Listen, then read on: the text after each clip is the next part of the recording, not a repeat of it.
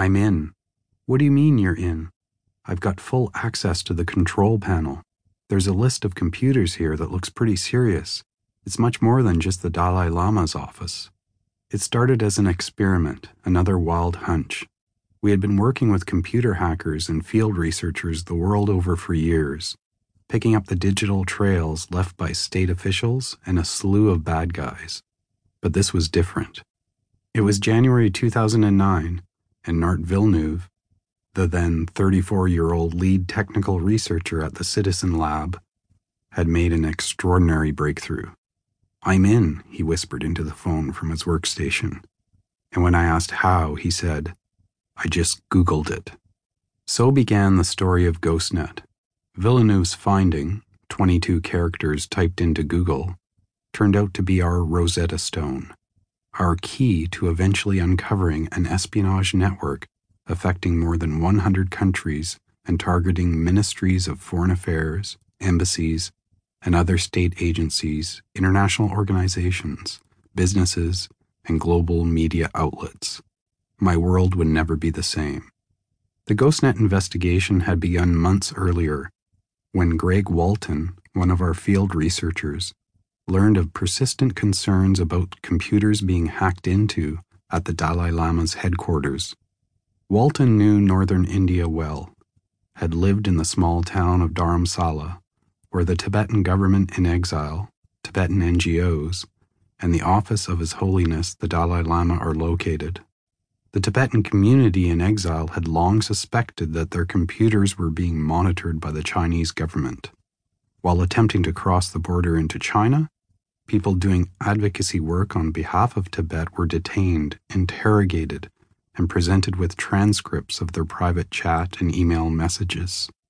Although it is possible, in fact likely, that the Chinese government pressured companies to modify their products to provide them with backdoor access, or to simply turn over user data upon request. It is also possible that the Tibetans had their computers compromised at source.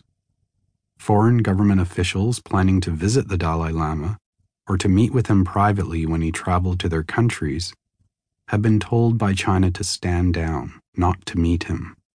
But the issue now was how did Chinese authorities know in advance that this or that meeting between the Dalai Lama and foreign sympathizers was to take place? When presented with the idea of the Citizen Lab checking into this matter, Tibetan officials agreed to turn over their machines for inspection. It was a serious decision as we would be given unrestricted access to computers at the office of His Holiness the Dalai Lama, the Tibetan government in exile, and Tibetan NGOs in Dharamsala, New York, Brussels, and London. Although the Dalai Lama himself liked to point out publicly that they had no secrets, his office and those of other Tibetan organizations handled sensitive communications, including private correspondence and information about travel schedules. They took a risk working with us, one that paid off in the end. Cyber espionage is a dark art, widely speculated about, but rarely examined in the light of day. There have been cases of state cyber spying reported on in the media, but too often key pieces of evidence were either missing or, more likely, locked down in the secret chambers of the world's leading intelligence agencies. Titan Rain the huge compromise of American military and intelligence agencies and companies was an exception between 2003 and 2006, and suspicions ran high that it was orchestrated by China based hackers doing dirty work for their government. The Chinese government was almost certainly connected in some manner to what we unearthed too, and once the cat was out of the bag, there would be international diplomatic furor.